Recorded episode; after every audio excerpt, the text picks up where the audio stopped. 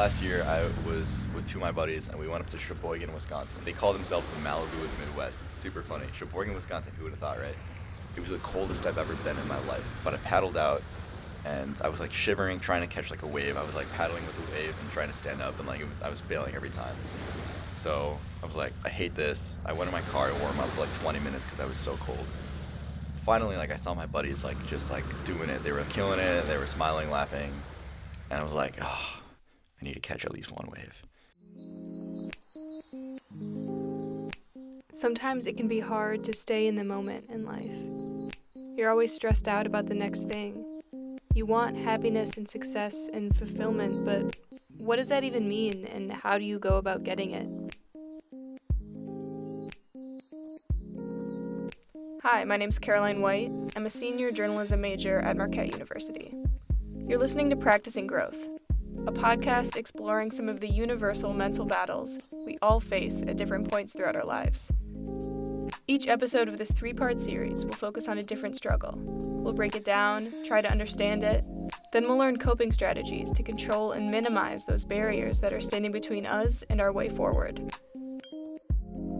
In this final episode, we're exploring fulfillment and happiness. In my estimation, humans have been trying to find the key to happiness for as long as we've existed on this planet. Philosophers have done a lot of heavy lifting on this topic, and I'm not trying to outthink Plato or Socrates here, but first we need to clarify what happiness is. For help on this, I called Dr. Curtis Carter. Dr. Carter is a philosophy professor at Marquette who has published books on the philosophy of aesthetics and given lectures all over the world what is what good is happiness for people? What does what does what good good does happiness uh, bring to to people's lives? What are the sources of happiness? Some people today um, might think that making a million dollars or becoming a millionaire is uh, is the ideal of happiness. Um, and of course, uh, the, it's not realized that that million or millions uh, has a lot of uh, roads along the way, which cannot be all happiness. Something that's important to understand is the way philosophers wrote about happiness and the way we often think about happiness today are a little different. Today, when we say we're happy, it's a feeling or a state of mind. Maybe we say we're happy because we got a good grade back on a test or because the weather is nice. But what philosophers were referring to, put very simply, is fulfillment or satisfaction of the human experience. So take note of that.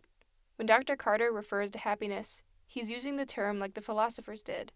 Dr. Carter brought up two popular schools of thought from philosophers. The first theory is that fulfillment stems from experiencing pleasure, satisfying our desires, and minimizing pain. This is obviously highly subjective and variable depending on the person. To represent this school, Dr. Carter drew upon the writings of John Stuart Mill. Mill's view is more on the satisfaction of life and building a satisfactory life. And um, that means avoiding as many um, dis- disruptions, uh, avoiding um, conflict, avoiding pain. The second school of thought comes from the fourth century Greek philosopher Aristotle. Aristotle wrote about fulfillment as if it were objective. He wrote that pleasure is not the key to fulfillment. Rather, values like expanding your mind and doing the right thing are. The happiness that he talked about was not, of course, simply material acquisitions or how much money you can make or how many friends you can have, but I would say the dominant force in his was more of an intellectual pleasure. How we should uh, orient our lives toward fulfilling uh, important uh, philosophical values. There's a reason we still refer to these philosophers' writings today. They were brilliant thinkers with deep and complex understandings of human nature. But for students trying to figure out how to live and work in the 21st century, it's hard to know how to apply these philosophies to our lives. Emily Esfahani Smith is an author who wrote a book called The Power of Meaning. She gave a TED talk back in 2017 called there is More to Life Than Being Happy, in which she discusses her positive psychology research.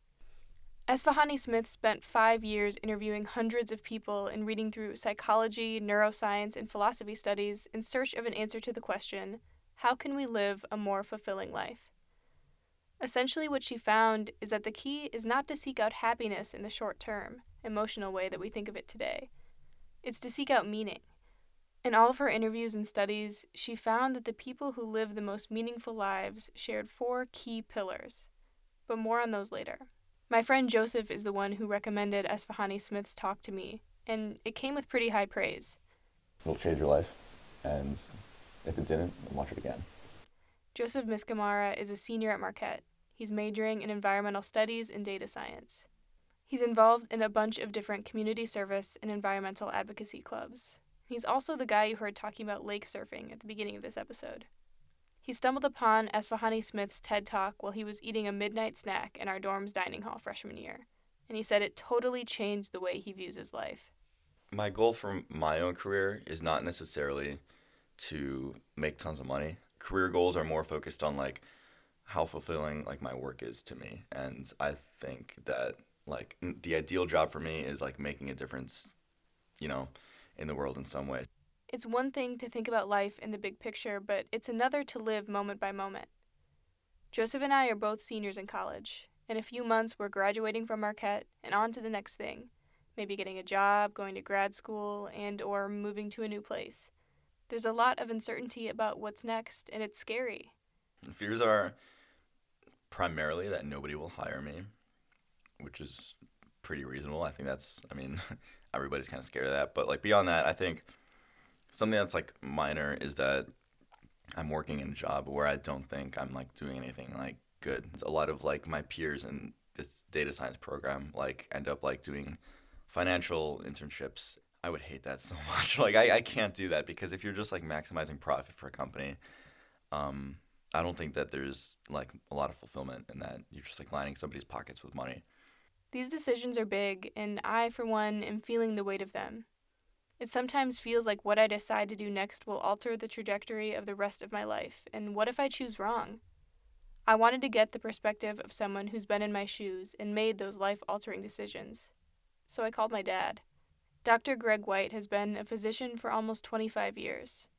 When he was a teenager, he thought his career was headed in a totally different direction. I was 18 and I'd gotten accepted, and, and you know, I always liked sci fi and uh, I wanted to be an astronaut. A lot of jobs had left the area. And your grandpa's actually the one who said that uh, farmers and, uh, and doctors survive recessions and, and uh, depression. So I chose medicine over aerospace engineering.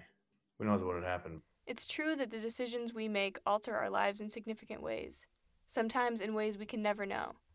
I wanted to know if my dad had any regrets about the decisions he'd made over the years. Yeah, that's the thing. Would it change anything? Um, it would change who I am. I don't believe everything happens for a reason, but I believe uh, everything has a has an impact. Everything does shape who you are, and bad experiences give you good experience. Everything shapes you, even the parts of life that aren't happy or fun or exciting. I, mean, I remember being in a case once where it was a really bad accident. The person was really cut up, and midnight or 1 a.m. and the other person in the car had been sent to the other hospital, and they called me about that one. I was like almost at the end of my rope, like, "Hi, I can't do this." Um, and then you just kind of take a deep breath and you go and do it. And my mantra is always like, "Every day ends." If we can't go through life avoiding pain and discomfort, does that mean we'll never be happy?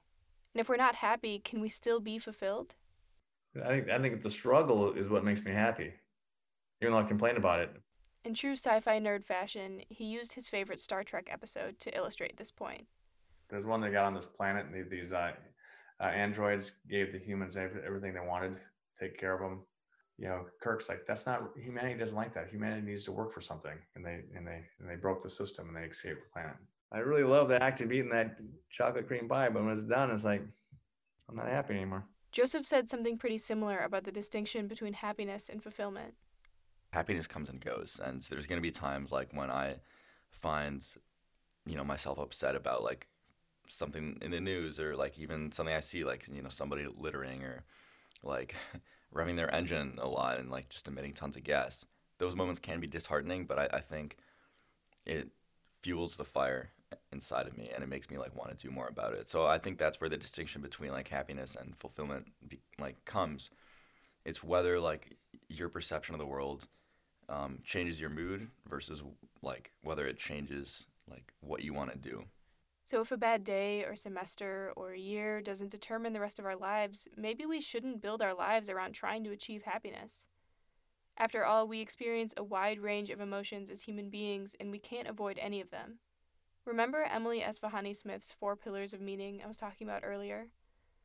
The first one is belonging, having relationships with genuine shared love and value, and people you can call to talk things through with.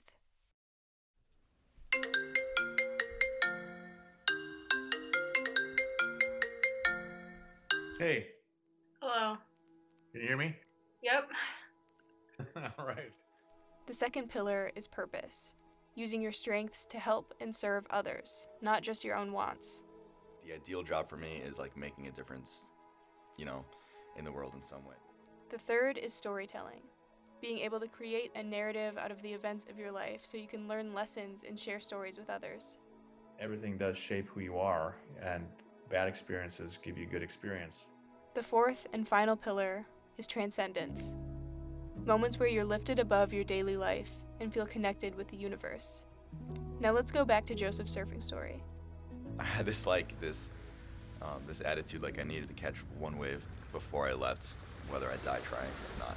So um, I kept paddling, and um, eventually I did it. I stood up. One thing I love about surfing is that like when you're doing it and like you're like locked in, you're in the zone.